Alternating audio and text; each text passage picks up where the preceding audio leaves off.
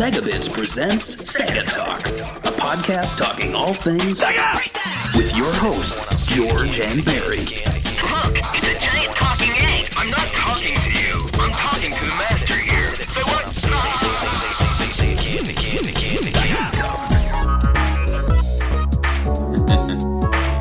Hello and welcome to Sega Talk number 60. I'm your host George, and with me is Barry. Good morning, good afternoon, good evening. This is going to be our last Sega Talk for the year, and it's kind of like, you know, a good number to end off because it's Sega's 60th anniversary, uh, Sega Talk 60, and it's the 10th anniversary of Sonic Colors. And so that's why we're going to be talking about this platformer. That and we got it was a Patreon paid uh, membership one. Uh, we're going to read his message right now, uh, Daniel Andres. Ah, yes. Let me bring it up. He actually he mess he was so excited and nervous that we were gonna miss that I think uh, was it Daniel Andres or was it Tyler? T- was it Tyler? It could be Tyler. Actually, you're right. Yeah, yeah, yeah. Um, so Tyler said, uh, "Sonic Colors is a really interesting point in my history with Sonic. Well, blasphemous to some, this was the first Sonic game I really enjoyed. But don't pull out your pitchforks just yet. Colors is also only the second Sonic game I had ever played up to its release. Sonic and the Secret Rings being the first. In the past couple of years, I've caught up and played all the Sonic games, but Colors still sits pretty high up there. It just feels so full of life. Colors is an odd subtitle, but I walk away feeling like it's incredibly appropriate. It's just bursting with cheer and vibrancy. I can't wait to hear what you two think. Ooh, I was going to say it's kind of weird that like he's not like a, a young fan either. So like this is his first or one of his first Sonic games. I guess there's some people that just it never really you know they didn't they never really wanted to buy a Sonic game I guess or maybe they just played Right. more on other consoles. But uh, that's interesting. So let's get into the episode. Sonic Colors was an action platformer video game released in 2010, which was developed by Sonic Team on consoles and Dimps on handheld, which is the Nintendo DS. On this episode, we will be covering mostly the Sonic Team developed uh, Wii version of the title, but we will talk a little bit of the DS version, not too much. But uh, what is your history with Sonic Colors and your thoughts on it a decade later? Well, well, well. Um, Sonic Colors, I I think I have a pretty strong history with it. It was the reason I picked up a Wii. Um, I remember the game came out maybe midway through the Wii's lifespan, so you could get a Wii for pretty cheap used. Um, so that was what I did. I bought a used Wii, um, got Sonic Colors, and I really enjoyed it. Uh, though I do remember when this when the title was announced, and it still kind of doesn't sit with me. Uh, it sounds like a children's educational title. Yeah, Um, it sounds like he's going to teach you how to use colors. I mean, obviously, when you play the game, the title makes sense in terms of the, the mechanics. But remember, this is us coming off of some pretty edgy, hardcore Sonic games like Unleashed. Um, Yeah. And so this was really what, what maybe like the maybe like the second Sonic game to have like a little subtitle like that, where it's not like Sonic the Hedgehog and blah blah blah or um, Sonic and like a number. Yeah. So to go from Unleashed to Colors is just like going from like hardcore to like kindergarten, basically. it is it is a weird change and i feel like this is the time when sonic team was taking things that worked in some games and then moving them like there was this big move to where after sonic 06 people hated the grim dark sonic uh, stories and they kind of like even Sonic Unleashed. You said it was more hardcore than this, which is true. It is, but it still had like a Pixar vibe to it, and it was still like more cheery than Sonic 06. So I feel like they doubled down with Sonic Colors, and this is kind of like a, a kind of weird, but a soft reboot. Like it's because it feels totally different than what they were doing before, and we'll talk about some of the writers and uh, things they changed, including the voice actors in the uh, Americas. Um, and uh, there was a lot of weird negative, uh, I think, feedback from, especially from uh, Takashi. You know, when he does interviews, he always says something very extreme, and the fans react. And then the headlines are ridiculous, and he did that with Sonic Colors, which I love because I love the drama he does. But uh, Uh, one thing I started noticing when it comes to development and behind the scenes stories uh, from recent Sega games is that it's kind of crazy that uh, there's more detailed uh, accounts of development for games like Streets of Rage 2 or compared to like Binary Domain or Sonic Colors. So this is going to be a little more light on it. It's going to be more opinion based and more about what was going on at the time. So we know Sonic development started development as soon as 28, tw- tw- tw- 2008 following Sonic Team. Uh, they follow. It was following the development of Sonic Unleashed, which is considered the father of boost gameplay for Sonic Team. Not because I mean there was Sonic Rush, but that's 2D. I say Right. during. Uh, I say during the 2008, the Sonic the Hedgehog brand was a totally different place than it is right now. I think we all agree. For example, Yeah. Sonic Unleashed was created due to the fact that fans and critics had a huge backlash on Sonic 06 and its formula. Sonic Team noticed the Dimps game Sonic Rush and was getting praised, and so they tried to emulate the style in 3D with Sonic Unleashed. Uh, the fallout from Sonic 06 also had a big mo- uh, movement of Sonic Team taking Friends gameplay elements out of Sonic games, which resulted in Sonic Unleashed only having Sonic and the Werehog. Uh, Sonic Colors further doubled down on the no friends and promise uh, and promise Sonic Colors would only have Sonic as a playable character. This is uh, a Takashi Iizuka interview from uh, Game. Yes, there's a website or uh, game magazine called Game. Like, Game. hey guys, do you video game? Um, I mean, can we get video game as one? But uh, oh, now I I skipped the okay. Wait. Um, the main difference is that in past Sonic titles, Sonic has always been a high speed guy, and other action elements come from other characters. In Sonic Colors, Sonic is the lone playable character, and with Colors' powers, uh, Sonic is able to do something different for the first time while keeping the high speed characteristics in play. What is your opinion on the whole make Sonic only, games only Sonic, and do you think it's worked out over time? Um, I think it was a good decision to make following 06. Um, I mean, that game had a number of playable characters. On paper, it looked like it would be a lot more exciting because they weren't in like mechs, they weren't slow, they were all speedy, fun characters, and they had that Amigo system, which again, on paper, you're like, oh, that's a cool way to bring in other characters, like they're just minor playable characters in one stage. But then when you play it, it's just there, there's something completely wrong and off. And so I, I do think it was smart to focus on 3D Sonic again and really just try to get him right. So when you go to from Unleashed, which granted is not completely Sonic because the Werehog is technically Sonic, but Yeah. basically like a, a Rystar, Ristar um, in 3D, which is not a bad thing actually. Like when you go back and play it, it's not terrible. It's it's playable. It's fun. Um, it's just unexpected. And I think here they finally took what they were experimenting with in Unleashed and really almost perfected it because they they made it so that the the boost wasn't so insane. You know, like you were boosting, but you were still controlling and seeing what was coming up, and you had a little bit more. Um, um, I don't know, like control over the character. It wasn't just a set piece that you were blasting through, which I think Generations kind of brought back, but reined in again a little more. So you could see over time they were progressing to uh, perfect the Sonic formula. And here I think they were like 90% there. Personally, I think Generations is like 100.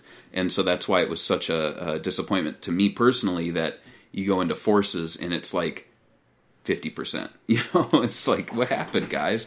But um, it was smart. I do think it was a smart move. I think it's uh, interest. It, it was a smart move at the time, and I think the whole consensus of Sonic fans that w- when we talked about this on forums and stuff, it was like some people are obviously angry, especially those people that have characters that they're like invested into. You know, there's some people that really Right. like Tails, really like Amy, and it was smart to not make them playable. This game actually kind of doubles down, and there's not really that many side characters even in the story. It's very like bread and butter characters. Um, I think it, the idea was that like once you fix Sonic's gameplay, you could start extending out to other gameplay forms. And what we saw is them kind of doubling down on it because uh, fans liked it enough, and they continue doing it with generations with by doing gimmicks where it's like it's actually Sonic Classic and it's 2D now, and or the avatar isn't really an actual friend character; it's you. You know, it's like okay, Right, right. Um, while reading more about Sonic Team, what Sonic Team was doing and why they decided, for example, to make it a Wii exclusive, it seems that Sega, as a publisher during this time, wanted to make Sonic a huge pillar of the company, which they always do, by releasing multiple titles, even like multiple titles in one year. It really felt uh, since Sega went third party to like 2012 ish. Uh, that Sonic titles, uh, they try to keep up with Sonic titles and kept on releasing them, and this is going to bite them in the butt when it comes to marketing this game.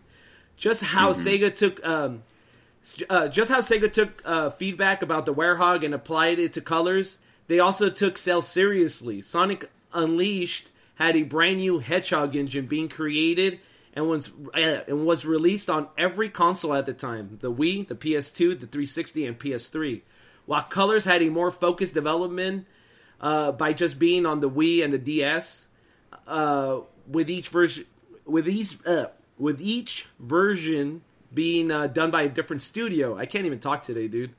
According to Takashi at the time, the move to go Wii only was due to the sales of the 2007 released Mario and Sonic at the Olympic Game crossover, which turned out to be one of the highest selling games in Sonic franchise history. Uh, while it might seem crazy for a few years into the Wii's live, these mini games were selling like hotcakes, and the idea of two iconic characters like Mario and Sonic doing a crossover was a huge deal. Uh, do you remember all the hype around Mario and Sonic? And do you think making Sonic Colors a Wii exclusive, which it still is, uh, was a great idea based on the mini uh, mini game title that was selling well? I mean, I think the sales for Sonic Colors kind of speak for itself. It, it sold very well, um, and it was all based off of you know not just Mario and Sonic, but I think also they were tapping into Nintendo fans who grew up on Sonic on the GameCube. Um, you know, listening to this episode or this podcast for the last sixty episodes, I'm sure you uh, figured out by now that I am a OG Sonic fan, 1991. So it really amuses me when I encounter people who are like, "Oh, I love Sonic, man, director's cut," and I'm like, "Oh, you're one of those guys."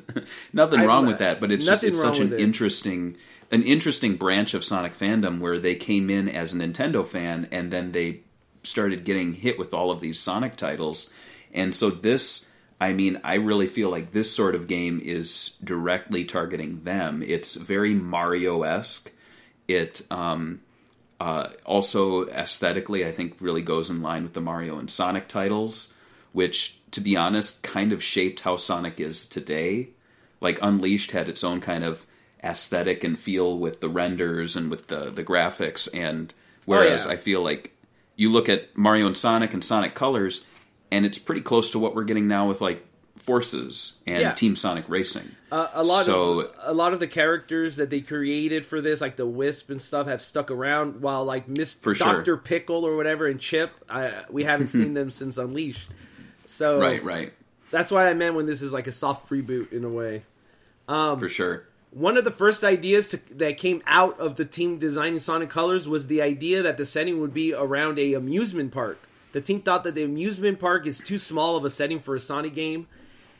Thus, they changed it into a interplanetary park. Unsurprisingly, Sega used Disneyland as an, a visual inspiration. What are your thoughts on the whole Disneyland visual in, uh, inspiration? And did it give you the Disney vibes? Because it just kind of gave me of like amusement park, re- but like scaled up to like a gajillion, right? Like they Yeah. took themes, right, and then they like mixed it up. For sure. I, I mean, they could have taken a little further and really nailed uh, nailed down the like Disney um, Like the uh, branding. thing by having like you know like costumed characters or something. Like to have robots dressed as Eggman going around and like Eggman hats and stuff, but they didn't go that far. No. So it it does, I think, in the layout because there's like a central hub and then everything kind of com- shoots out from it.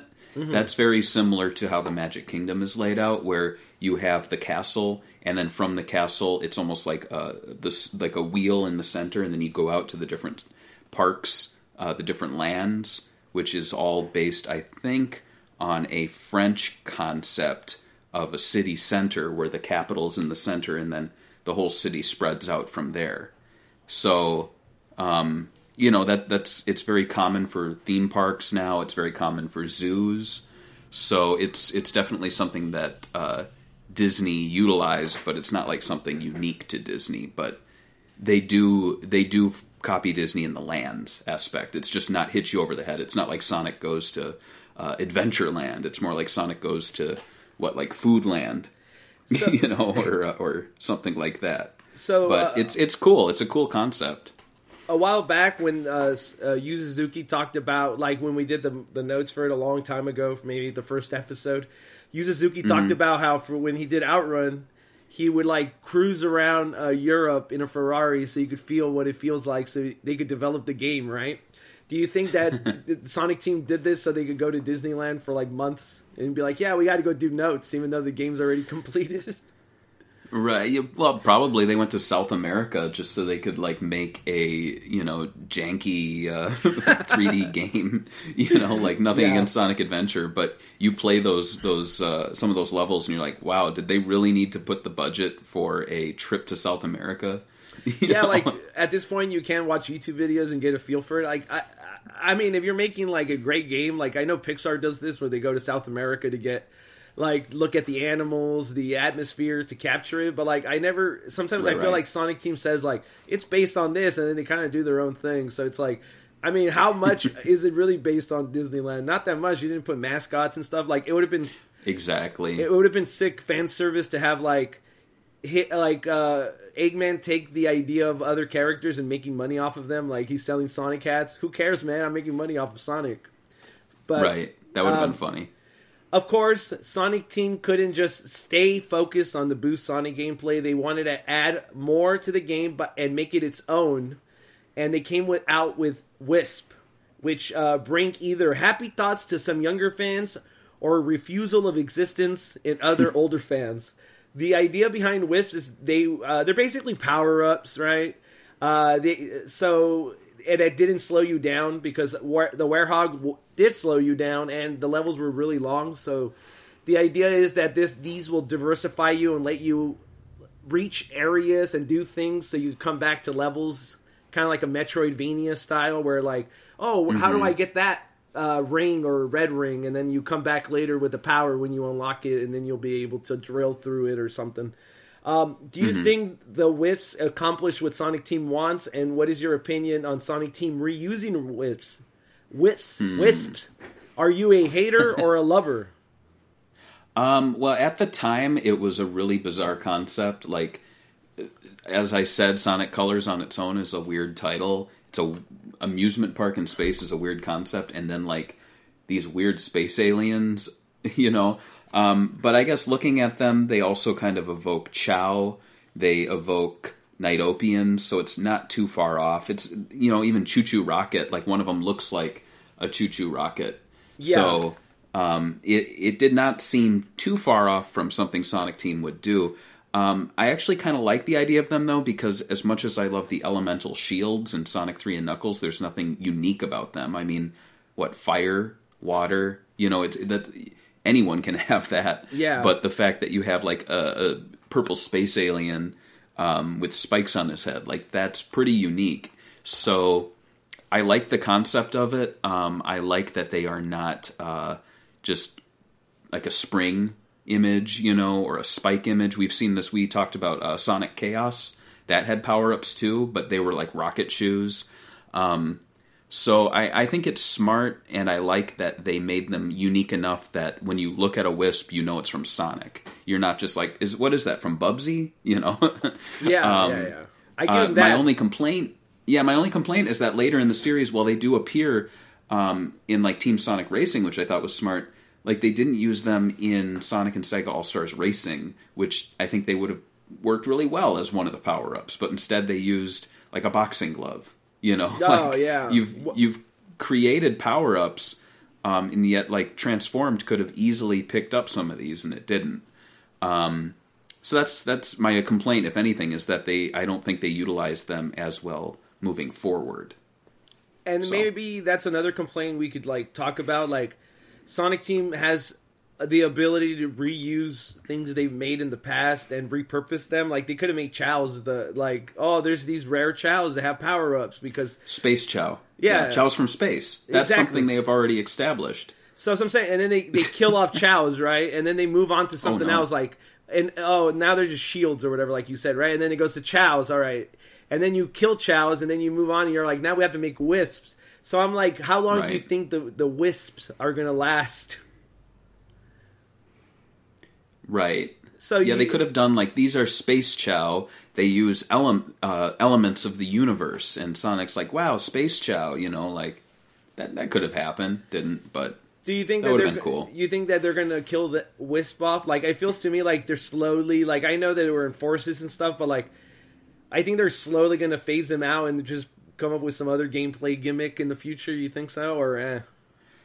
it's possible. Um, we did have them in Forces and Lost World, um, but I don't think they were utilized as well as I mentioned. I do like the concept though of making them go inside weapons, and they have Wispons. I think that's kind of cool, like a nice reinvention of them, and they've uh, continued that in the IDW comics with um, Whisper, who has like a sniper rifle that utilizes different wisps. I think that's cool. So it's clear that they are still utilizing them. The question is, does Sonic Team themselves like them, and will the 2021 game have them? I guess we'll we'll find out. It's gonna be interesting. Um, Mm-hmm.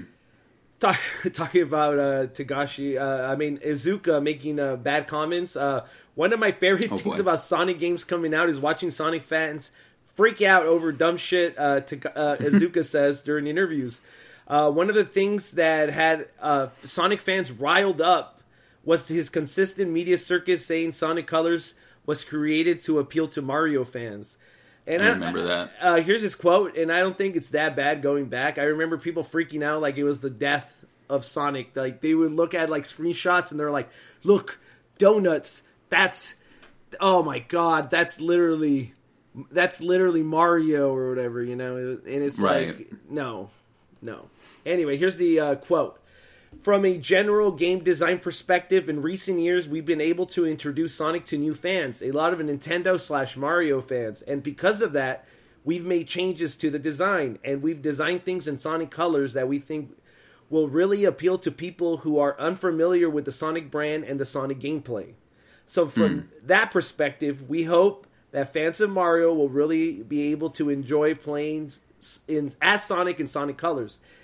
There is also the dreaded younger audience talk he did, and he also doubled down saying when he meant younger audience, he meant a broader market. I don't know, I guess. um, looking back at the quote, saying it's aimed at Mario fans, it's rather tame. Do you remember the Sonic fan backlash pretending that this is the worst thing to happen to Sonic since dot dot dot Sonic 06? I do remember the backlash, and I mean, I, I see where they're coming from, but you have to look at where Sonic was at this time. Like, sure, we had Heroes, which was, you know, not the greatest game, but it sold incredibly well. It had a huge fan base, lots of people played it, and then all of a sudden you start getting grim and dark with um, with Shadow, with Sonic 06, even Unleashed. As much as I like that game, it is a very dark game. Um, maybe not as adult as the other ones, but it's just like it, it's about time for Sonic to make a very good pick up and play. No long cut scenes, no big adventure fields, no like weird fetched quests for guys who talk like this. You remember Oh, yeah. that? So it's like it's like cut all the the trim all the fat, cut all the shit, and just make a a game that that's unapologetically a game, and that's what Mario has always been. It's not like Mario, the latest Mario game, Mario Odyssey, came out and it was suddenly some massive cutscene heavy, uh, grimdark, uh, super plot heavy story. It's never been like that with Mario, and it's always worked. And it's not always been like that with Sonic either. You go back, and I think Sonic Colors is very much in line with the Genesis originals in terms of like the level of story you're getting. Sure, there isn't like an Angel Island crashing or something like that, but there there's enough story there. There is some drama. It's just it's not like it's not like they're at, treating Sonic like a Final Fantasy game, which they did in 06 and and even in Unleashed towards the end. Um, and I, I honestly wish they would go back to something like this. I think Generations did it really well, and I think Forces didn't. no, it, they try to like bring back the dramatic elements and try to like recapture those fans that used to like Son- I guess Sonic Adventure 2 and Sonic 06, but those two games are totally Right. different. Like I think people would accept it if you handle the little like grim dark moments. If you handle them perfectly, it's okay to have some edge on your characters. It's like the Mandalorian, for example, has some edge, but it isn't super edgy. You don't see the Mandalorian going like, "I got bl- bad feelings about every." You know, I'm an emo character. Yeah, I hate right. life. It's Right, like, right. yeah, they're it's handled correctly. You could handle it correctly, and they've done it sometimes. I think Shadow in the end of Sonic Adventure 2 did a pretty good job. I mean, I think that's the best they've gotten with uh, their grim dark look. So uh, let's Absolutely. let's talk about the announcement of this game. This game was announced via wait via a blog post randomly. Here it is. Uh, uh, Sega literally took down their like uh, blog, so you have to like use an archive, which is kind of lame. Like, what's wh- is it really killing your guys' thing to have an archive of your old workers and announcements? But anyway, it was posted in 20, 2010 March May twenty sixth. 2010 via an elegant, massive post written by the ama- amazing Kelly, who used to be in charge of the Sonic brand in the United States during the time. The post basically revealed the logo, the first screenshots of the Wisps, and the cool amusement poster featuring Eggman with the release date of holiday 2010. That means a few months after the initial reveal, which kind of came out of the blue for a lot of Sonic fans. For Uh, sure. Since this was announced on a blog post, we get to see over 312 comments made by Sonic fans over a decade ago and their thoughts on this announcement. I'll read a couple of them. Uh, Dizzles said, uh, You're working on Sonic 4 and this game? Why can't you focus on one Sonic game at a time and strive for it to be the best of the best of the best? Instead of dividing your focus like you're doing now and passing off sub subpar games that are as finished. Uh, and then this is somebody else. Uh, Hi-Fi Hedgehog, aka Sonic the Hedgehog 360. Thank God he, he let us know. Hmm. This came right out of the blue. I wonder what Sega has in mind for this sort of game. Personal opinion, this reminds me of the flicky gimmick gimmick in Sonic 3D Blast, but this but on steroids. Well, power-ups, execution will be make or break, so I'll hold judgment until I actually play the game. I've already been quite blown away by A- ASR, so I may be equally impressed with colors. Wow, somebody positive, right? Not complaining. Oh, this is uh, Christian. So uh, Christiansen.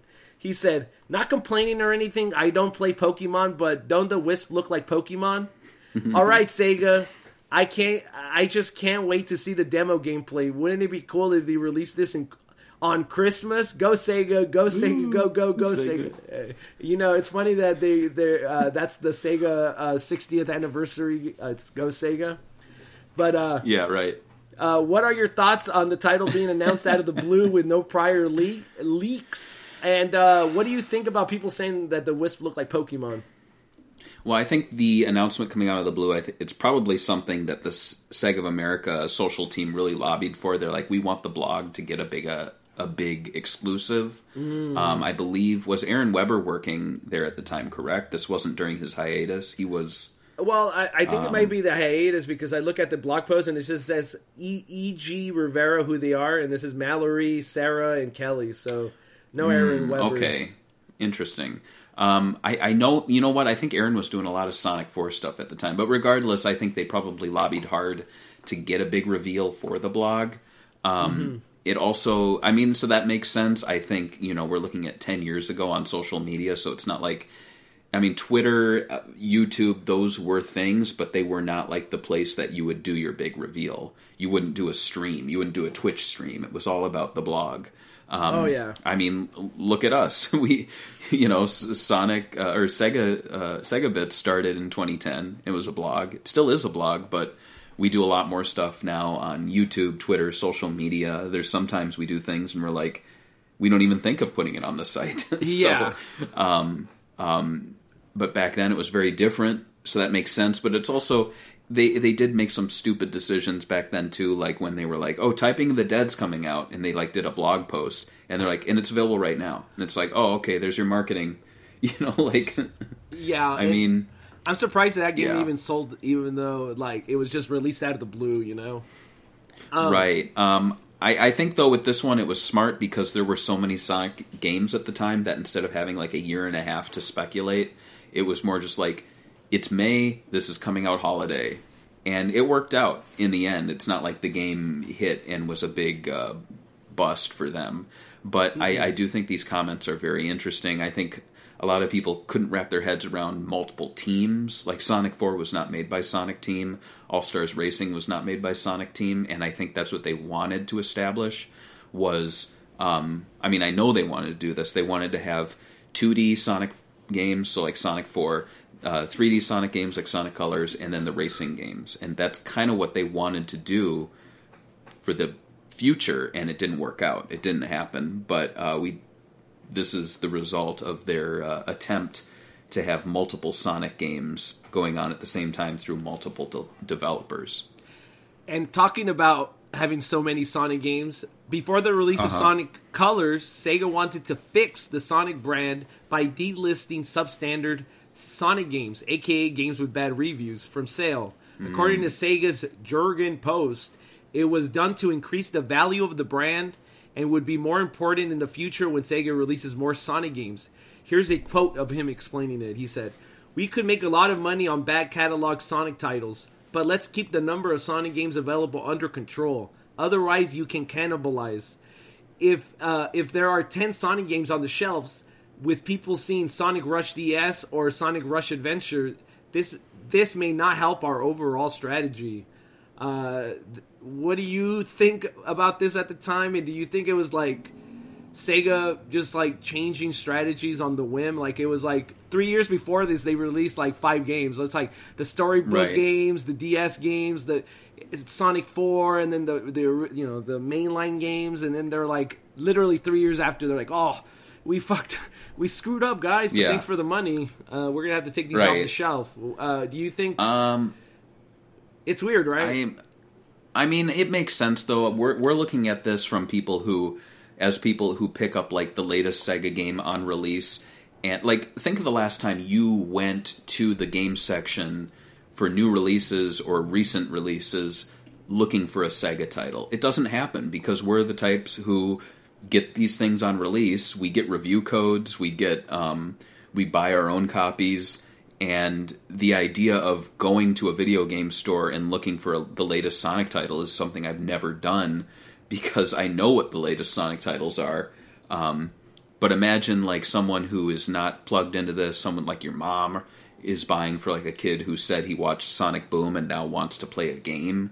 I mean, she shows up to the store and what she's seeing is like 10 years worth of Sonic games or 5 years worth of Sonic games and you know there might be some duds in there. There might be the uh, platinum collection of uh, Sonic Unleashed, but it's a kid who got into Sonic through Mario and Sonic. You know what I mean? So it's like yeah. it's just it's it, it was really a mess at the time in terms of just how many games were out there and the varying quality of them. So it makes sense. Uh, though I also I don't like the idea of removing games because of review scores, just because there are some great games out there that get poor scores, and I don't think that's a reason to pull them. Not that I- I'm talking about Cyberpunk, but you know, I like- think it, I think it got good review scores, but still, I Yeah, know, I yeah. have to agree with you. Like, there's uh, uh, like you screwed up, right? You got to take ownership, right? We shouldn't have released so many Sonic titles, right? There are a lot of duds, right. So I think it's good for them to do this for the brand. Uh, does it fix fix the brand? No, because going forward, you're supposed to release good good titles, and then they did Sonic Boom and stuff, and they made it even more confusing. So I, I understand they're trying to do good here. And you know what? They released a lot of good Sonic titles during this time, even though there was like they were going crazy. I mean, we got uh, the All Stars Racing, and um, we got Unleashed. I think is pretty good step, and then we got this one. So like, I think while they're pretending that this is the worst time ever, they were also releasing a lot of stuff. So uh, I also think Sonic 4 Episode 2 was pretty good. I like Yeah. it's not a great game, no, but for for what it is, it's not bad. People just wanted it to be exactly like Sonic Mania. You know, the physics and stuff. I I, I get it. Mm-hmm. You're, it, uh, you know, that you're using modern Sonic. It's weird, but uh. I mean, at the time it wasn't weird, but now it is kind of weird. No. It's like looking back at it, Yeah. it's like, why do you have green eyes, dude? Um, e- uh, even though, oh, let's talk about the story. We're moving on to the story. Yes. incredible story, guys. Incredible story. even though Sonic Colors sort of kind of lacks a big narrative, the game had three writers attached to the project. Sonic Colors was written by Ken Pontac. Uh, is that how you say his name? Pontac? Pon- Pontac? Uh, w- uh, Warren Graff and Yusushi Otaki. And uh, this would be one of the first times an American media writer worked on the franchise, right? Uh, right. Uh, Ken Pontac uh, wrote a kids show called Todd's World, Lazy Town. Yes, Lazy Town. And Happy Tree Friends, and created a spin off called Cow Pow.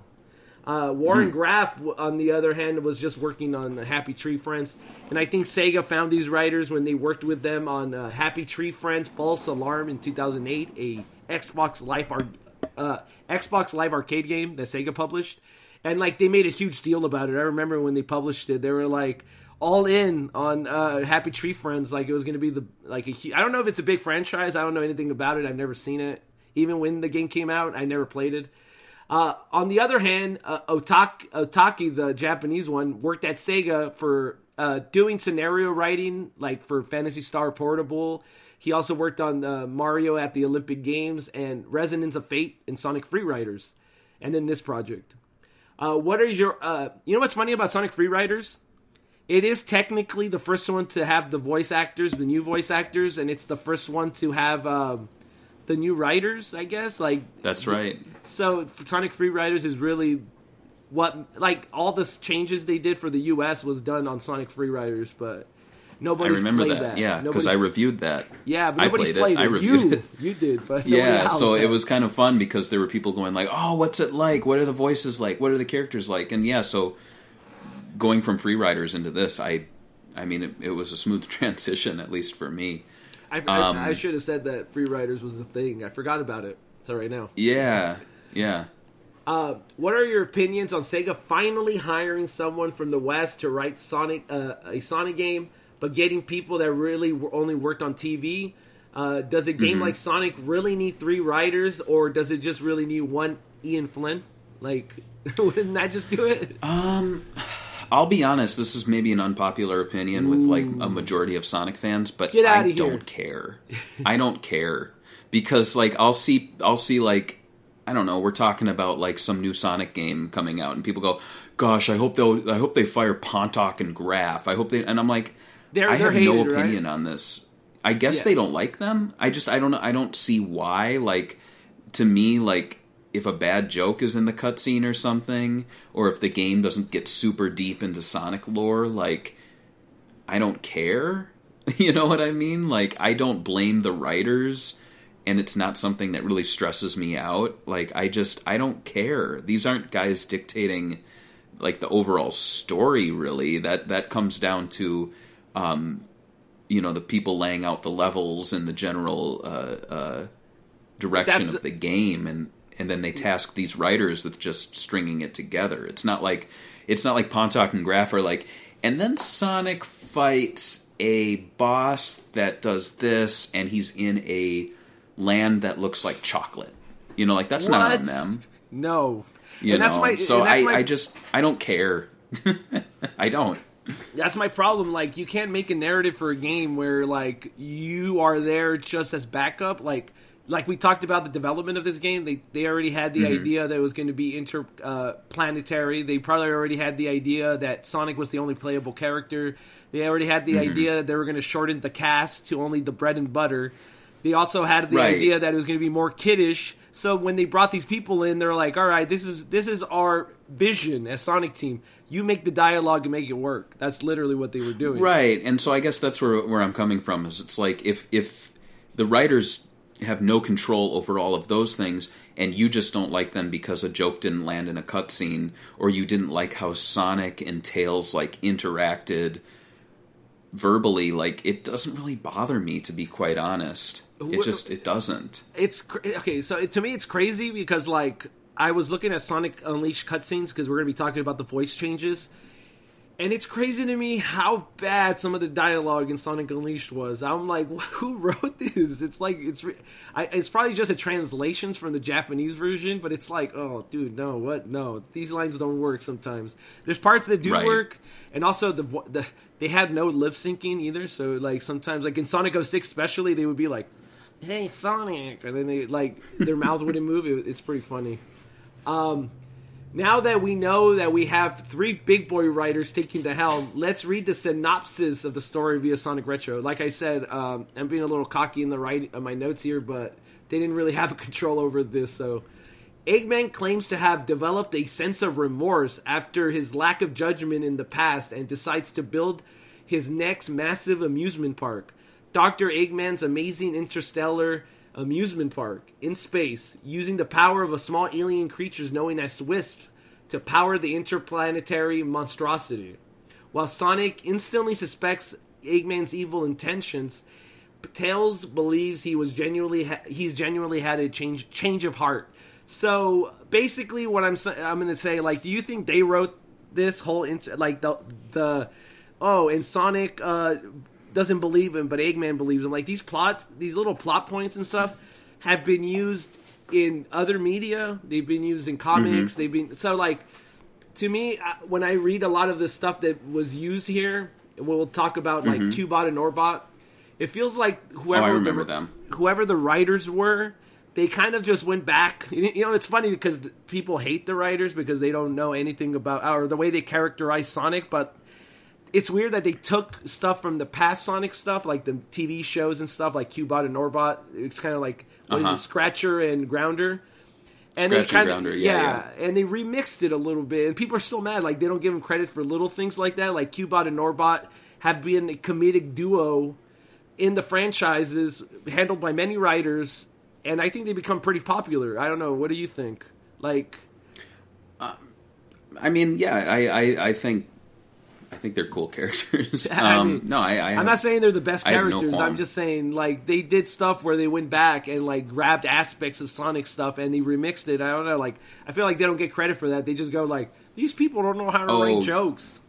right, absolutely, because I think Cubot came about in this game, so Mm-hmm. I yeah, think one of them I did, think yeah. that's, yeah, yeah, yeah. I think the other one was in um Unleashed. I think, but like a minor thing. Yeah, Mm-hmm. Yeah, what- yeah, he wasn't called Orbot. He or maybe he was, but he was like a different color. So let's move on to characters. Sonic Colors was uh, was also had a big change when its characters and its tone of characters. Sonic Colors is more vibrant uh, and shiny, less with doom and gloom that Sonic Team usually injected in the franchise in Sonic Adventure 2. One big notable change the English voice cast has been shaken up. All the 4Kids actors were replaced. Besides the legendary Eggman voice actor Mike Pollock, he's the only one that kept his job. Which, let's be honest with you, is it's going to be like 50 years. We're going to have Mike Pollock, the robot, voicing uh, Eggman, and Right. yeah, we're going to have kids going like, "Oh, And- you, you were there when Human Pollock did the the voices." Yeah. I will say a little behind the scenes thing. Mike did re audition for his role. Oh, he did. Wow, That's what I heard. Yeah.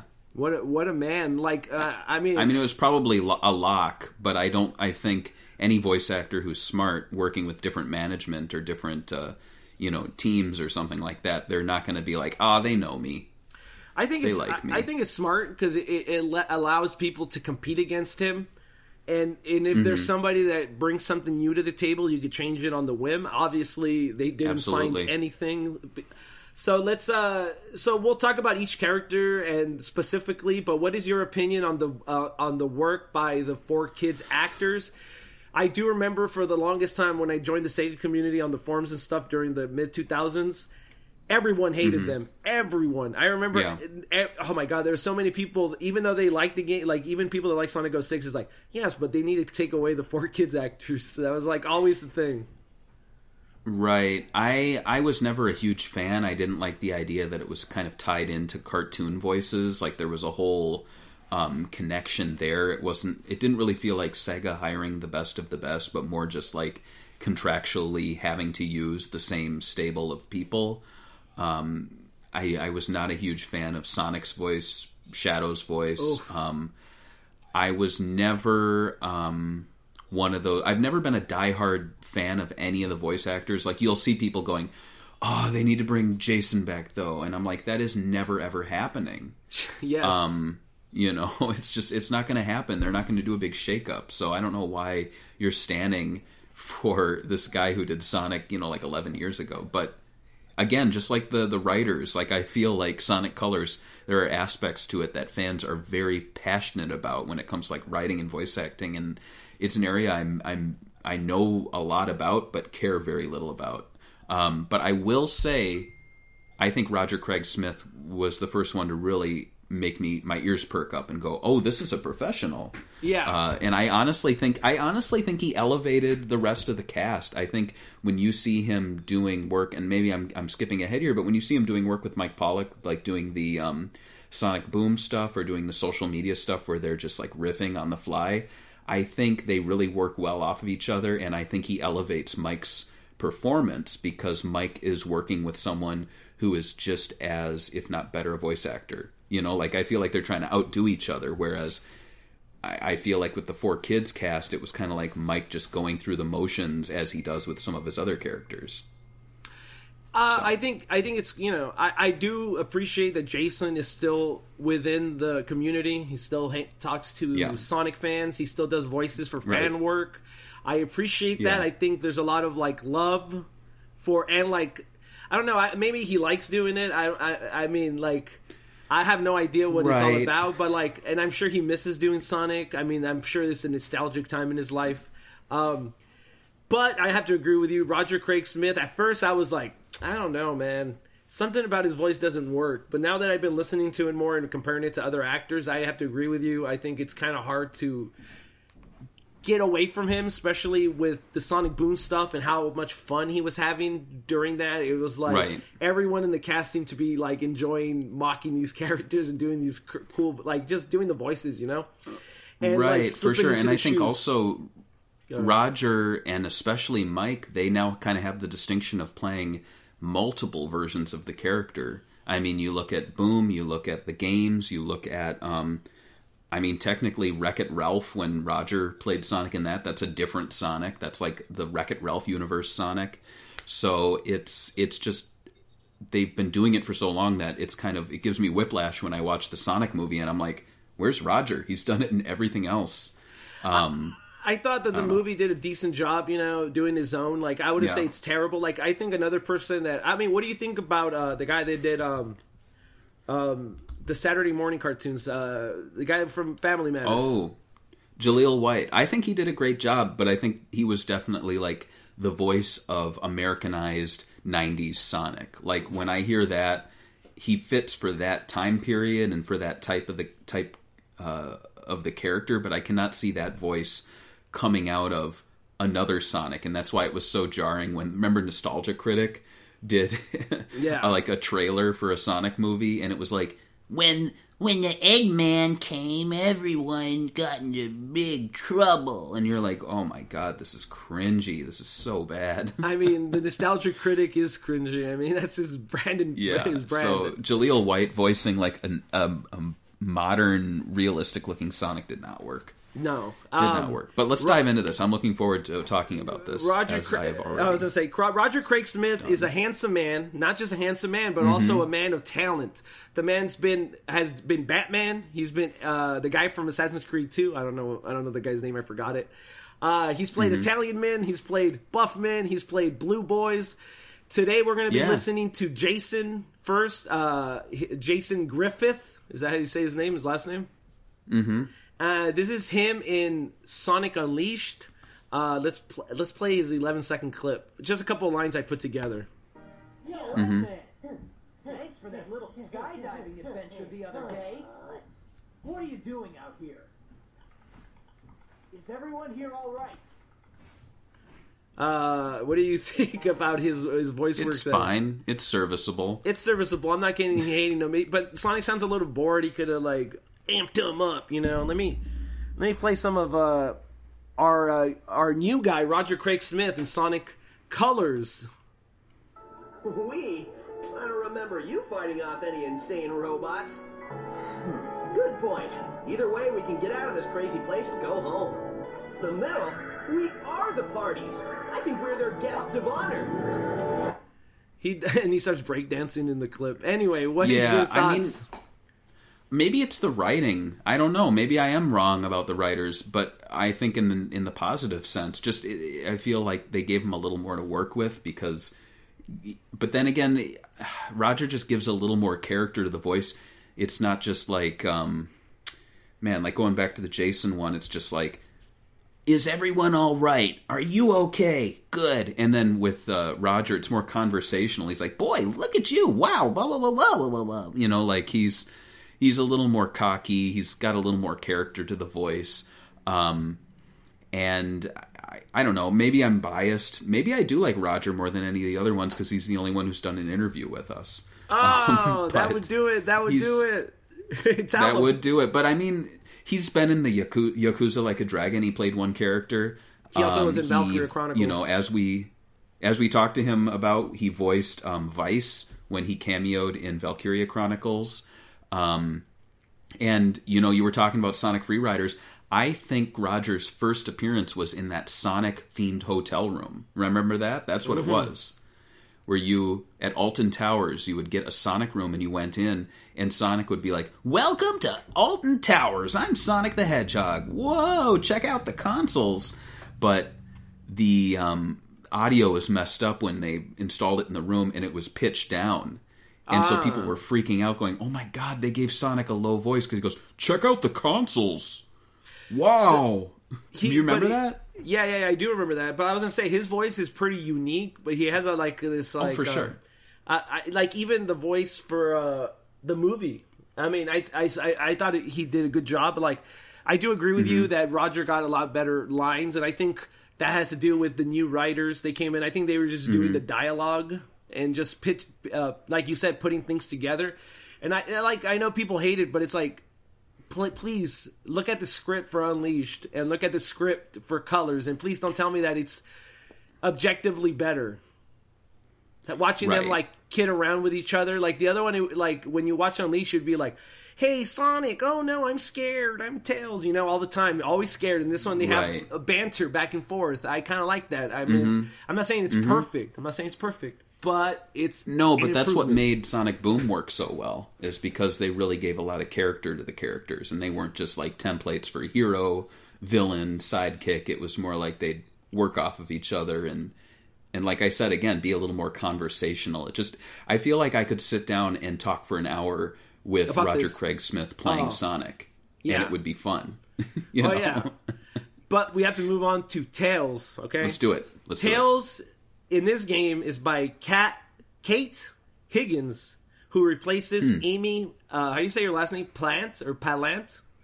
And uh, she Mm-hmm. w- and even Kate was replaced in 2014 by Colleen. Oh, here you go. Oh God, Soon Hennessy. I don't know, dude. That- I like Colleen. Oh God, a Colleen. Oh oh God. It's uh, Oh God, Shau- Shaughnessy. Um, Shaughnessy. yeah, okay. let's- Man, let's why listen you to them. why Let's- why do you gotta have a name like that, man? Why you gotta f- fuck me up like that? All right, this is Sonic 06. I couldn't find a lot of uh, Tails from Sonic Unleashed that was good dialogue because it was, it was like him being scared, which is sad Mm-hmm. because he didn't have that much. I think Chip took his his little like Sonic's buddy He kind of did. You're Yeah. right. So here we go from Sonic 06. Sonic! I'm glad you're here. I heard that you tried to save their princess from Dr. Eggman. You're going to rescue her, aren't you? Let me help. I may hmm. not know what Eggman's up to, but it can't be a good thing. How did that make you feel, dude? Whatever. Nothing. I mean, it's just like Pretty uh, boring. I'm a, I'm a snot-nosed kid. I don't know any Well, better. you know, a- as we've seen here, Tails has been voiced by women a lot. Uh, it, almost always, the the TV shows, the old TV shows, Adventures of Sonic the Hedgehog, had a, a child do it who famously everyone thought died, and then I called like Hollywood while I was at work, and I sorted it out. Oh no, everyone, So- he's not dead. Yeah, he's Uh, not dead, but um, but yeah, it's it's if you've watched cartoons for as long as I have, it's just like the stock female little boy voice where they it's a it's a like it's a woman who can talk like this, but add a little rasp to it. So it's like, "Hi, my name's Tails." you know like it's I can't do it. I'm not a woman, but it is kinda- something that um Kind of reminds me of like it is when something. when you see like these uh, Yeah. the older actors of The Simpsons do the voice randomly. That's how kind of you sound like I'm trying to do Bart. Well, yeah, I mean that's that's how that's how all the the kids on The Simpsons, like Nelson, like Yeah. that's just your classic raspy woman voice, or even um, man, what's her name from uh, Curb Your Enthusiasm, who's always swearing. She's played a lot of characters too. Oh, really? Um, on Nickelodeon shows. She's my favorite character. You know, the one who's uh, Curb Your Enthusiasm. Him, her, and the and the black guy. I mean, the black. I don't remember his name, but the black guy that lives with him. Hilarious actors, both of them. Yeah. Yeah, Mm-hmm. Yeah, yeah, but you know, it, it is what it is. It's it's very stock female little boy voice actor voice. But um, I want to hear Kate. Yeah, Higgins. let's take let, let's listen to Kate Higgins, who we listened to the XX Tails voice actor. We're going to listen to the X Tails voice because she's not Tails anymore. But this, With all the generators destroyed, we can blow this joint and head home. We did it, dude. True. Well, good job to you on inventing a translator that allowed us to speak to the aliens and figure out exactly what we needed to do so we weren't running around the park looking like idiots. oh no, wait. That was me. uh, that's Tails in Sonic Colors. What do Yeah. you like? The, the dialogue's a lot better. It's He's- fine. He has like self-deprecating humor where he says, "Oh, we're not," you know what I mean? The little things like that add a lot more. Because Yeah. Tails has always been kind of badly written. It's dialogue. Yeah, gives. I I think that voice is easier on the ears too. It's less whiny. It's more natural sounding. It's it's um you know I know I try to do a lot of voices on this show. I can't replicate it, but it's the difference between going like oh Sonic blah blah blah to hey Sonic blah blah blah blah blah blah blah. Like I could listen to that a lot more than some of the cra- crazier earlier Tails voices we had. Um, but Colleen took over since then, and didn't Colleen do the Sonic movie Tails too? Yeah, that's Maybe what I'm I wrong. that's what I heard, but I, I'm not 100 percent sure she reprised the role for that. But they have a new person after Boom, right, in 2014. Um, so Um, Or am I wrong on that? no. is she still doing it? I think you're no, no. Colleen did Boom, and Colleen did the Sonic movie Tails. So I think, um, you know, this is for 2021 or 2022 when we start talking about it. But I think the big drama is going to be if they recast Tails in the second Sonic movie. I think that's going to be the drama. If they're like, oh, we're going to bring in Miles, the kid who plays Spider Man. You know, oh God, what what? Mm. Dude, what is up with every movie studio having a boner for him, dude? It's like, uh, well, Stop it. you Stop, I dude. I, he was like in this like he, he did a Netflix movie with this book that I that I read. That was weird. I was like, okay, I, I don't know. It's just he's everywhere. I mean, good for the guy, but I don't want him to voice any characters like like. t- Dude, the dude is in his twenties. He's not a kid. Like what? Just like yeah. I don't get it. Anyway, the next guy is the legendary. I mean, do I even we even have to talk about Mike Pollock here at this point? He's the best. Nope. He we know who he is. Let's go next. Cubot and Orbot. Uh, it's so okay. I guess this is the most original idea in the cast. They didn't have any other friends, so it's like it, it reminds me of Scratch and Grounder from the Adventures of Sonic and uh, Sonic the Hedgehog. Orbot and Cubot were voiced by uh, Cr- uh, Kirk Thornton and Wally Wi- Wingert. Uh, uh, Kirk is known because he did Shadow the Hedgehog's voice.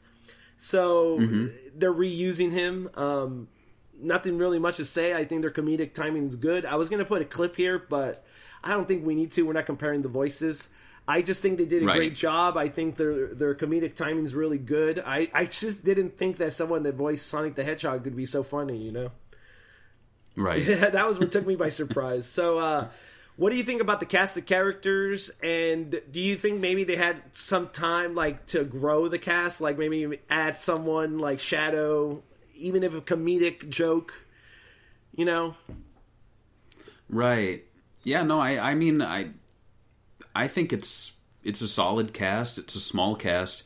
I think it actually if anything, I think the one place where the game falls fal- falters a bit in terms of like story and stuff is that the theme park itself felt very empty. You didn't see anyone there. Yeah. Um, and I, I think it would have helped to have NPCs around to really fill the place out, and that's something you see in the DS version here, where they actually have Sonic's friends appearing as NPCs, like Big the cat and stuff. So it it really felt like all of Sonic friends were going to this amusement park, and Sonic was not only uh, stopping Eggman but also saving his friends. And I think that would have been a plus. But then again, they would have had to find voice actors for every single Sonic character, which they just weren't prepared for at the time. Oh yeah, and it would have been sick to see like because they were trying to make Eggman on this thing like a, a Machiavelli, what do they call it, Machiavellian character, where he's like, "I'm a good guy, Yeah. guys. I'll give you everything you want. This is my, you know, my my uh, thing. Have fun."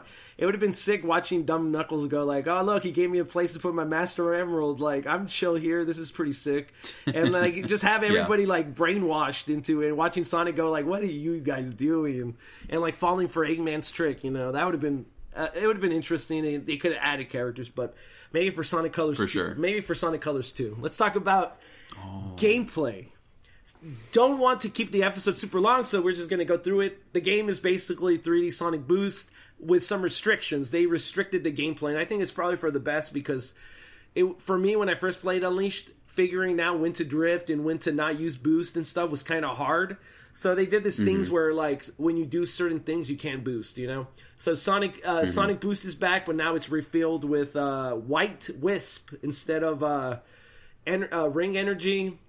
Uh, quick step uh, are now locked to areas, and uh, so like grinding and stuff, it's locked. You can't just do it whenever you want.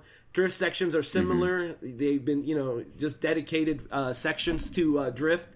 Also, during these drift sections in quick step, you can't use drift according to the notes. Some other little things about level design, such as games being bigger for users to explore, and uh, and some of them are like puzzles, that, uh, which is kind of like it's like Mario coming back to the Mario thing.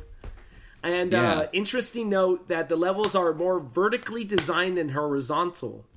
Um, so, what do you think about like the shorter experimental puzzle levels and stuff? Do you think that Well- they could have cut those out and like just stick to the bread and butter exploration bits? I'm glad you brought that up because before we recorded, I was I opened my um, my Wii game case and I showed you this, and I was like, George, what do you think this is? Because even I was trying to like figure it out. I was like, these are not Game Genie codes. Definitely not. Um, what these actually are is at the time I don't know if I figured it out or someone on maybe like the Sonic Stadium forums posted it, but these are the stages or the acts per area that play like platformers that aren't puzzles. And so for me, it was like I would play the puzzle, I'd be like, oh, that was amusing, and I'd never go back and play it again. I'm the same way with the missions in um, Sonic Generations. Like, I very rarely go up and start playing those again. Um, and so here, I really loved the game, but I did not love playing this guessing game of am I getting a platformer or am I getting a puzzle stage? So that's where I put this in there. So I was like, okay, one, two, three, you know, one, two, three, four. Um, yeah, that's me. so um, they were fine. I- I Um, think- I kind of prefer the way Generations did it, though, Yeah. where they were treated more like m- secondary missions, so that you didn't have to hunt around and hope you were getting more of a um, a, a platformer stage. But as you see, I'm going to open it again. Sorry for all the clicking.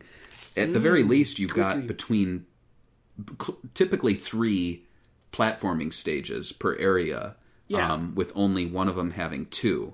So that was pretty good. Like that's on par with uh, Sonic the Hedgehog one, if anything. Um, click, click. I So- I have to agree. I think they did a decent job for it being the first time trying to trying something new. I think there's nothing wrong with trying something new. I think you're right. You can't have it as the main narrative of a game. Like Mm-hmm. there has to be a speed. Like the when they did the Werehog, it just like throws the balance off. Like I feel the same way with Sonic Adventure 2 when you like have to play as Eggman and stuff. I think Sonic Adventure 1 like makes Sonic its own thing right? Mm-hmm. And if you want to do this extra Mario stuff, make it extras. Like that's the best way to handle it, in my opinion. It- nobody could complain. People could skip it if they don't want to do it, and you know, it's not forced on them in the story. But uh, let's get Yeah. into some of the wisps. With We got the white wisp that gives you uh, boost uh, meter juice. We got boost juice. boost juice, and this is like the typical wisp that people think about. Just the the eye with the little like it looks like an octopus, and you know they're from mm-hmm. Japan. Oh, I got so- him here. it, oh, there you go. Wow, you, I didn't know you had the plushie of them. Cyan whips. Yeah. Turns Sonic into a laser, allowing him to ri- ricochet off walls and go through diamond shaped prisms. Then we got the Yellow Wisp. Turns Sonic into a drill that could drill through certain surfaces, allowing him to access other paths.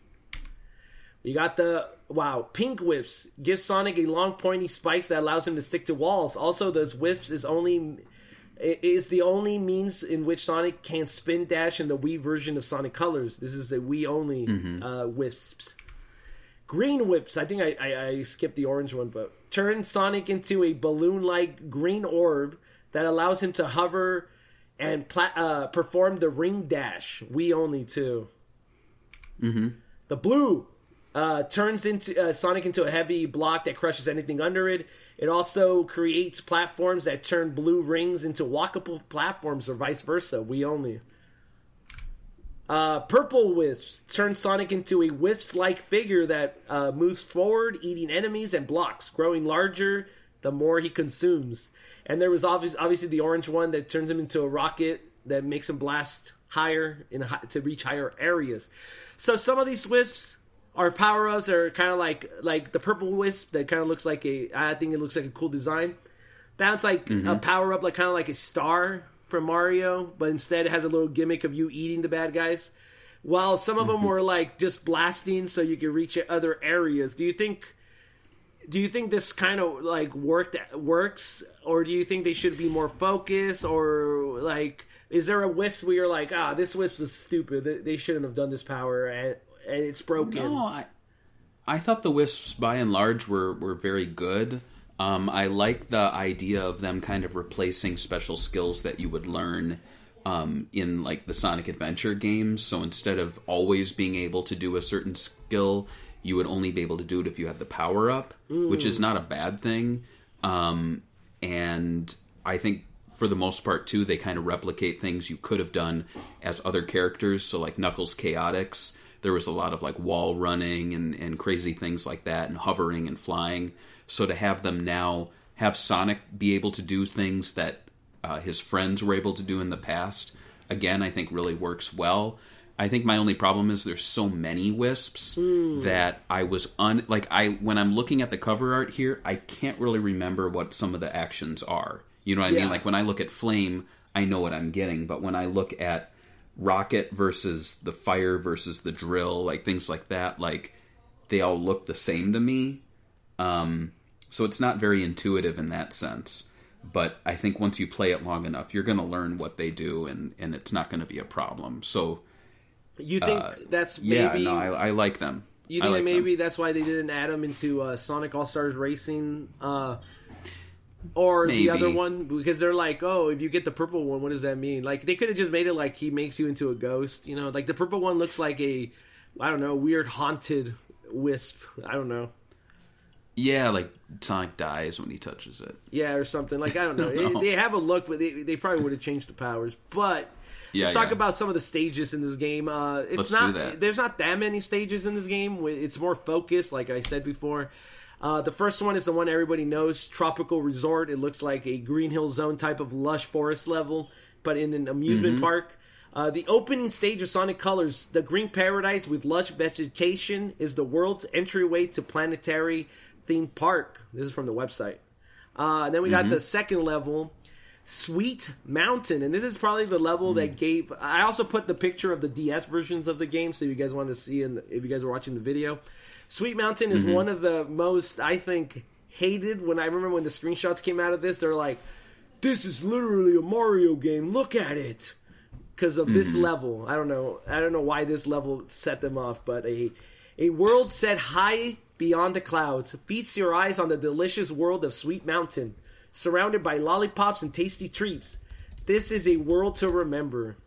Uh, then we have a Star uh, Starlight Carnival, which is kind of like as close as you get to a uh, casino casino stage, right? Yeah. Uh, Yeah. w- with the array of colors set amongst the stars, Starlight Carnival features a parade of electric spaceships that Sonic must race through. I love that one. Yeah, so do I. Uh, Planet Wisp. I thought this was an interesting level because it kind of looks like really open, and it. I'm gonna be honest with you. Sonic Colors is probably one of the nicest looking Wii games. Uh, haters come at me, but I think it looks great. I think people that were complaining about the graphics and art style. uh, I mean, you, you guys can have your opinions, and I'm cool with that. But like, I have to disagree on that. But um, this is the home of the Wisp, a huge variety of fauna and mysterious vegetation. Uh, then we got the water level, Aquarium Mm. Park. Aquarium Park is under underwater playground surrounded by blue seas with many different hidden slash secret path areas.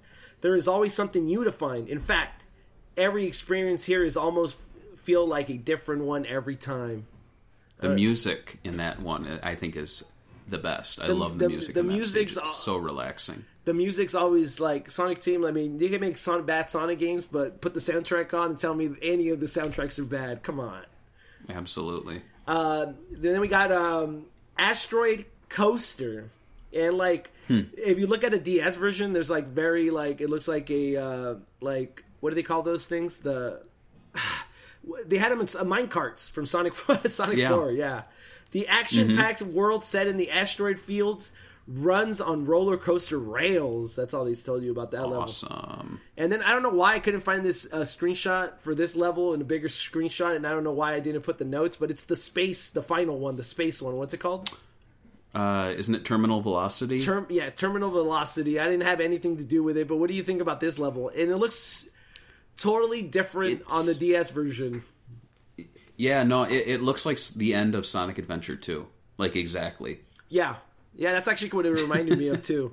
So it's funny because it even doesn't it even have the gravity gimmick, or am I going? Or am I Yeah. thinking of a different one? Okay. Uh, it might, yeah. Um, and then the last one is the multiplayer. Uh, this is, I think, kind of underrated because I thought I thought it was pretty interesting. But a multiplayer game playing inside a Eggman simulator where you actually had level designs taken from past games, such as Green Hill Zone, Spring Yard Zone, etc. This is another big Yes. stage and mode that I found underrated. What's your opinions on this mode? And there was one on the DS. I, I, I mean, I don't claim to be the person, but I was one of the first people to catch that because there were screenshots and there were videos of the multiplayer, and I was like, "There's something about that opening," and and then I was like, and this was I think on the Sonic Stadium forums because this was 2010. Uh, maybe I was posting on SEGAbits too, but I was like, guys, this is Green Hill. And then I started to think, is the next one Spring Yard? And I'm like, it is. And so I actually was posting, I was taking screenshots, and then when the game would move a little more, I'd take another screenshot and I stitched it together to prove it. And um, yeah, I was getting a lot of likes. oh yes, You know. the likes. Those are my favorite. Yeah, yeah, but that was my that mo- was my big uh, message board claim to fame was Shit, figuring that out. That and I honestly I feel like this is the biggest ball that Sonic Team has dropped. I know people go, "Oh, bring back the Chao Garden, bring back bring back this. This is such an awesome idea where Eggman is simulating Sonic in order to like test his his traps and things. Like I love that. and I don't know why this isn't like a spin-off game where it's like Eggman Sonic Simulator. Like, why not? Or- that would be awesome. like they're always looking for extra content for future games. Can why don't they just like take design levels from the past, like and Mm-hmm. remake them with boosts? Like, can you imagine where you you're dropped into a Sonic Two level, but it's re kind of mixed, so it could work with Yeah. boost? Like they could do little things like, or they could just make it 2D and use the same physics for Mania, right? And just make a 3D Sonic Absolutely. game where you replay old, you know, old levels. It's all it's all there already, you know. It's it's Absolutely. it's really smart. But uh the last one is the DS exclusive special stage, which is basically a half pipe, you know, from Sonic Two slash. Yeah, but whatever. it plays like Sonic Rush, where you have to use the um the stylus and touchscreen. You know how that goes. Um, it's fine. It, yeah. It's it, it, it's serviceable. I mean, it works, but uh, promotion. Sega Hmm. really went all out uh, with the Sonic the Hedgehog promotion for uh, Sonic Colors. We will be talking about some of the events, but first, let's look at the TV commercials that aired. These were both 30 seconds. They did two. I'm assuming one was after it came out because it has ratings in it on it. So let's look Mm-hmm. at uh, this is wait is this the U.S. Wait, mm, yeah, the first one. I'll play it now. It's it's kind of like the trailer. Sonic's off on his most colorful adventure ever. Help him collect all the wisps and power up. I forgot how good the CG work was. Oh, yeah. New adventures. Pre-order now at GameStop to get a cool Sonic hat. Dude, I, I Yeah, have this- that. This is where the hat became really the popular. meme. I This is- forgot about that. This is where the meme came from, where everybody's wearing them and stuff. And then we'll talk about the event. I mean, I don't think there's actual like pictures at on the blog, but if you, I'll, I'll Google search it and then I'll show you guys on the. Yeah. If you guys are watching Yeah, the yeah. video, here's a second commercial. This one probably aired after. I'm not sure how how long, but it has like the reviews, obviously. Sonic Yeah. Speed Test 47. There's Fast. And then there's Sonic Fast. The high-speed hedgehog is back. Zooming across ceilings. The drilling emo music. floors. And rocketing Yeah. into the sky. Sonic Colors. Faster than a speeding you know what. What? Available now. You know Rated what? Faster than a speeding bullet? Oh, Yeah. I guess they couldn't say bullet. No, but- because of a kids game. Yeah, what do you think about? uh This is the first time Um, you said that the Sonic movie abuses the speed, but look at how fast he is, dude. The bullet's still going through the apple, and he's reading the true. book. That's true. Um, yeah, I said in the past that the Sonic movie treats Sonic like he's the Flash, where he can actually like operate at normal speed Mm-hmm. in like s- speedy time. But no, uh, this was when also in marketing for um, I remember All Stars Racing did it. This did it obviously, where they really pushed the Sonic costume, and I think that was playing off of what worked with Crash Bandicoot like ten years earlier. Um, so yeah, that was kind of their meme at the time. I completely forgot about that, where Sonic in the costume was in the commercials, and that commercial also reminds me of the Sonic Adventure Two commercials, where it was like lab tests, but they were real hedgehogs. You remember that? Oh yeah, Yeah. I was gonna show Yeah. you. Uh, That's I'm- cool. Let me send you this. This. Oh, I don't know how I can send it. Oh, man, I don't know. I wanted to send you this real quick, but I don't know how to. Let me see. Is it a gift card? No, it's gonna. It's gonna. Oh. People are gonna see our conversation, dude. Oh Let me see shit! it. All the bad stuff you said. Um, right there, it's the Getty Images of the event from New York. I just wanted to have you to have them on there because we're going to be talking about them in after we talk about the Japanese. So the Japanese literally just copied the American one, so I don't even know if we need to see it, but uh, I do want you to listen to them talking Japanese over it, so I'll play it yeah, now. Yeah, I want to see that. Yeah.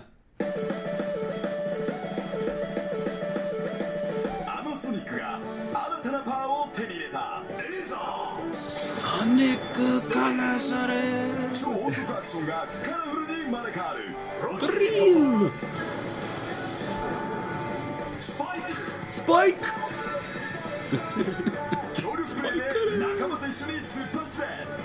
yeah. Colors! so they just call the Sonic Colors, right? It's like, okay. so uh, yeah, I like you're still laughing about the poor guy, dude. I mean, that's how they, they advertise in Japan. They just scream at you.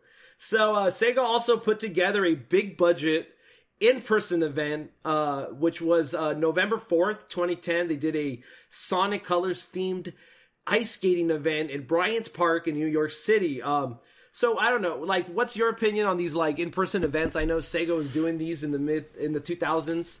Like they did, a, they did like a Playboy event for Bayonetta, where they all like they got all the journalists to come to the Playboy Mansion. They did this one. Uh-huh. They also did one for Sonic Boom that you went to, and uh, like I know it's cool Right. for us as writers to go and like get our ass kicked, kissed by like Sega and give us wine and dine us and ca- call us, you know, good names. But like, do you think it's like nobody remembers this stuff? Did, does the marketing work Right. for this? Um, well, I will say that I remember because at the time I was living in Philadelphia, so I was always really annoyed that, of course, Sega being based in California, they would always do West Coast events. Very rarely did they do uh, East Coast events, and all of a sudden they're like, "Hey, we're doing a Sonic Colors event in New York City," and for me, that's like uh, three hours just taking a couple trains, which is totally doable.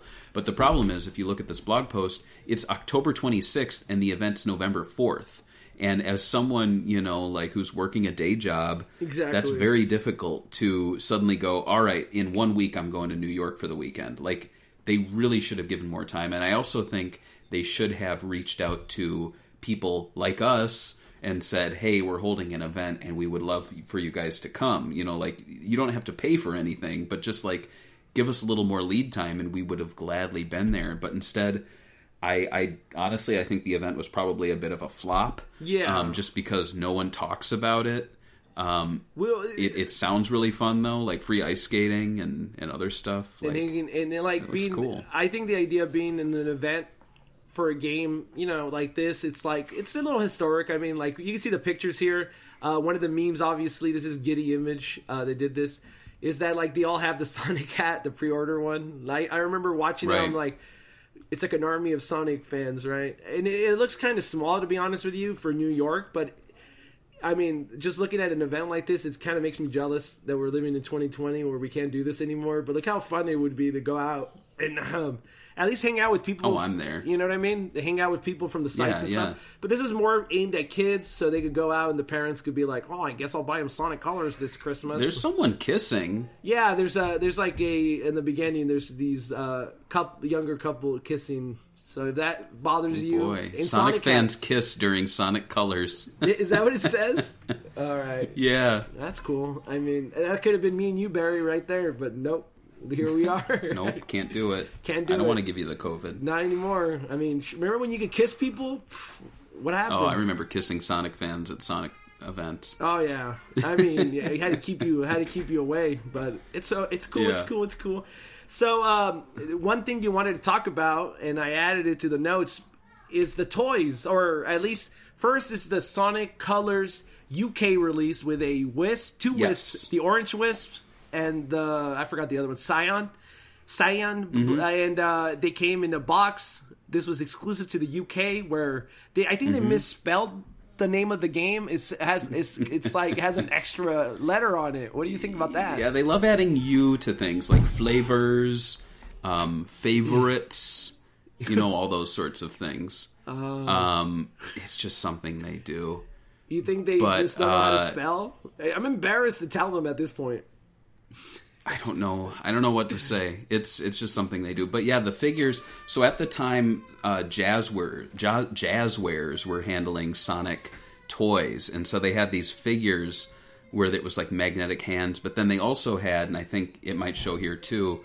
Um, they had a Sonic action figure as well that I think was in the West. That was in like a Sonic themed Sonic Colors themed box, and that's like 150 bucks on eBay now. Oh, shit. Um, so if you think Sonic, uh, uh, you know, if you think like Saturn games are expensive, just look at the prices of you know five year old Sonic action figures. Um, uh, did you have some other images to show, or should I yeah, go into yeah. the comic no, real no, quick? no, no. No. We could. We have the uh, Sonic Colors. It looks like fake action figures featuring Amy, Tails, Sonic, Me- Me- Metal Sonic. Uh, has Charmy Bee on it too from Sonic Heroes. Uh, what do you? What's this? Um, this is a weird bootleg that I found. Um, I don't know why it exists, but it just made me. Do you own it? No, I don't. Oh I wish I did. Look how beautiful. I would. I would buy any. I have never bought a bootleg Sonic thing, but if I if I see it, I will. I mean, when will. when COVID opens up, I'm going to start going and looking for just bootleg stuff and just making videos on bootleg gear. Like, look at this bootleg merchandise. I think there's there's a market for it, dude. Um, Absolutely. Then there's this other Sonic colors with a U. Um, this one has like uh, I'm assuming it's the same figure, but it's just like Mm-hmm. uh, outside. All right, and then we have this plush. I think. Oh yeah, yeah, yeah. There's the plush thing. Yeah. Um, So you want to talk about I the mean, comics? Yeah, I'll talk about this. I mean, I had this thing too. You know, these were. Um, I think someone on Sonic Stadium had a whole bunch of these little wisps, so Mm. they sent one in the mail. Um, but then, yeah. So uh, what the um, Archie Sonic would do is that when there was a game coming, instead of adapting it into the ongoing story, they would just post like at the end of an issue or in a special issue um, a thing where it said like in another time in another in another place, which is basically them saying in the game canon. And so they would do like the opening cutscene or the moments before the game started, um, and it would be you know written by Ian Flynn, pencils by Tracy Yardley. So if you ever were like, oh, I wish Ian Flynn would do the games, like there's Ian Flynn doing the games. It's pretty interesting. Um, but you know, it's just it's just got like some fun banter between the characters, a little bit of action.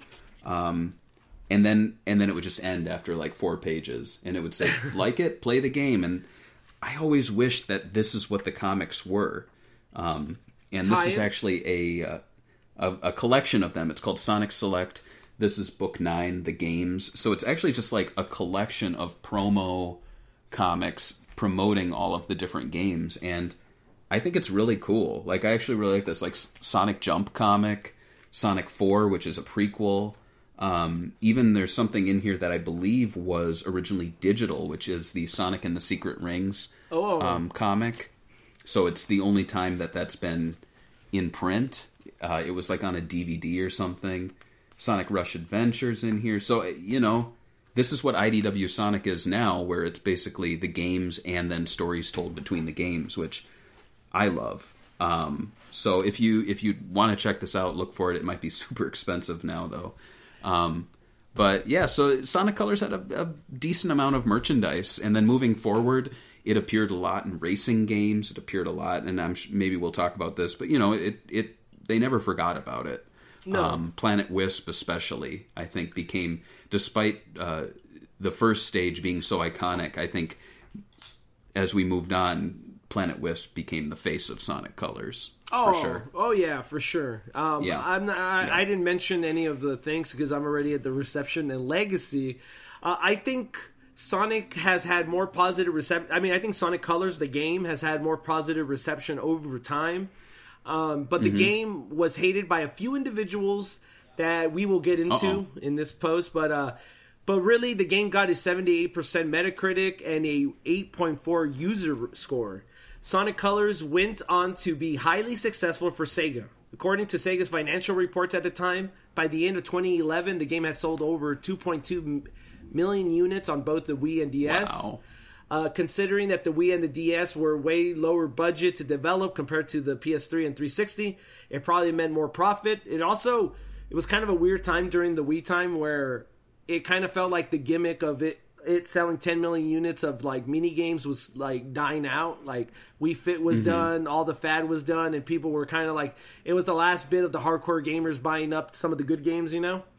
So Absolutely, I'm, yeah. I'm sure it would have sold more if it was in 2008 but um while we don't have overall sales like over overall it felt like the game came out during oh yeah i already said that uh, when the fresh controller idea fell uh, fell down. Are you shocked that the game managed to move as many units on the wii No, absolutely not. I think there's a huge uh, base of Sonic fans already there, and I think Sega had just not tapped it um, until they until they released this game. So you had people like myself who didn't own a Wii picking up a Wii because they wanted to play this cool new looking Sonic game, and then you had people who had played the storybook titles and were already into it. People who grew up on the uh, Dreamcast ports to the GameCube, and then you know, there's just was there really a big Mario game at, at this time at this year? it's not always a mario isn't there always a yeah, mario yeah, game? but I just yeah, and so I just think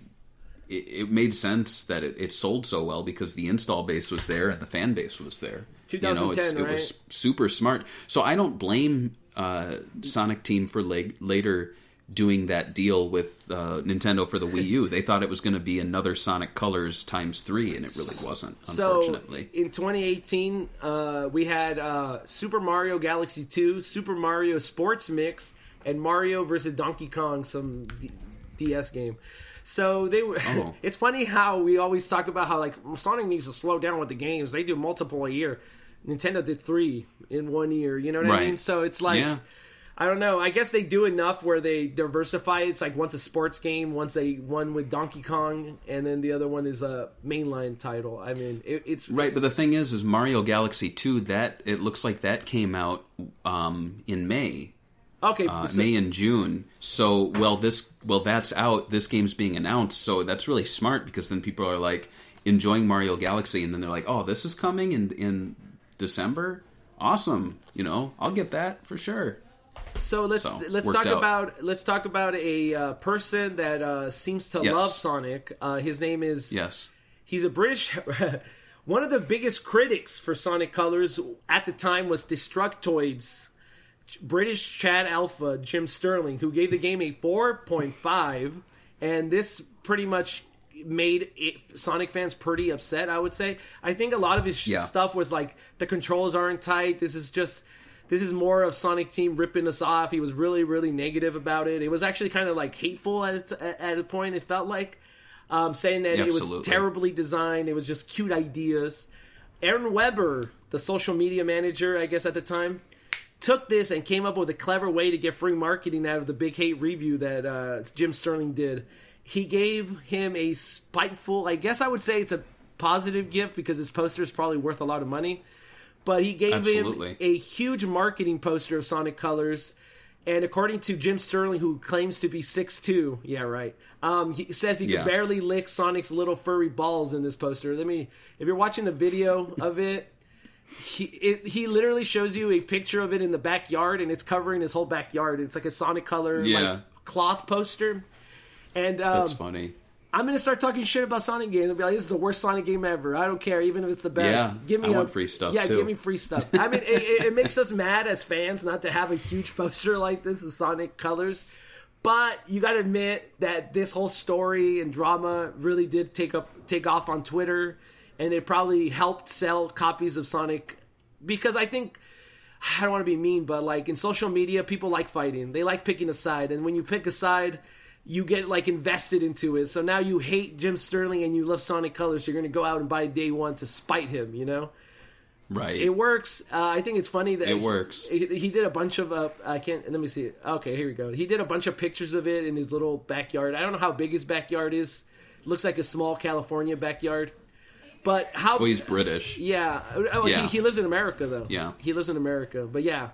What do you think about the, the, the, the Sonic colors? Do you want one of these so you could put in your? I don't know. What where you put this? It doesn't. I don't have room for it. I don't have room ha- for it. No, no, I mean, you fold it up and put it away. It's how much would you? Pay, how much you think Sonic collectors would pay for something like this?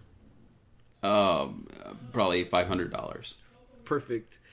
Um, and I think that's all I think I had on my notes. Uh, do you want to read? Okay. Do you have any of the? Do you want me to read the ending uh, from people?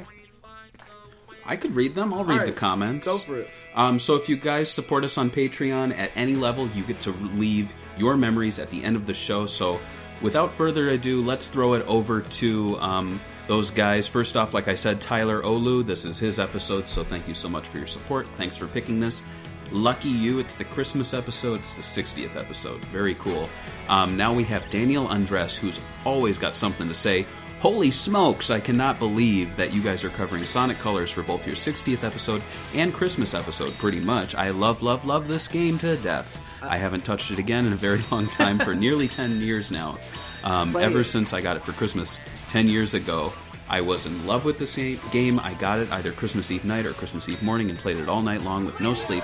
After one of the two, I'm not sure, I just remember, wow, he's got a lot to say, that I beat this game in a matter of just two days after I got this. It was just so amazing.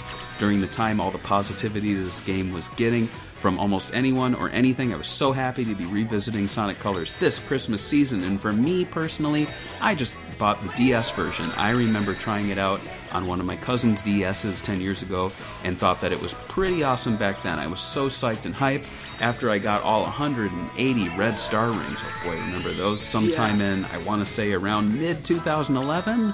And I got to play as Supersonic for the first time. I recorded it back then in an old shitty like quality camera and posted it to YouTube. It was just so damn awesome getting a playable Supersonic for the main stages for the first time in a 3D Sonic game. It was incredible for the um, at that time again. How many people loved this game and praised it? I was so happy back then about it and genuinely good and amazing to be a Sonic fan at that time. Especially with Generations coming out only a year later, it breaks my heart a bit that a lot of people have actually grown to hate this game. I may not be the biggest fan of the story or of Roger as Sonic, even though I do really like him for other roles, but I still really love Sonic Colors from its gorgeous visuals to its beautiful, music to its good, great, awesome, outstanding, and amazing gameplay. and I will never truly be sick of this game. I will always resonate Sonic Colors and Christmas time together. Um, and for a while, for me, try to make it a Christmas tr- tradition to play this game at least every December. Happy 60 years to Sega. Happy 60th episodes to the Sega Talk podcast. Merry Christmas to everyone, and of course, happy 10 years to Sonic Colors. Oof, oof, oof. And then we've got Nicholas Schaefer. He says, I love this game. I bought a Wii primarily for Sonic, and that purchase had was only validated when this game came out. It's beautifully brought back some classic staples like power ups, Badniks, which we didn't talk about. Yeah, Badniks are back, and playable Supersonic and stages. Planet Wisp was gorgeous, and truthfully, I would be happy if this was the standard game going forward. A few of the latter levels could use more polish, but overall, a great game. And can we take a moment to appreciate Mike Pollock's voice work for the background intercom? Oh yeah. Yes. We've always Yes. appreciate his work. Thank you guys for watching. Thank you. Happy 60th anniversary to Sega. The last episode of 2020. See you guys next year. Merry Christmas. We love you. Happy 10 years of Sonic Colors. We appreciate the love. Check us out on Patreon. Bye. Bye.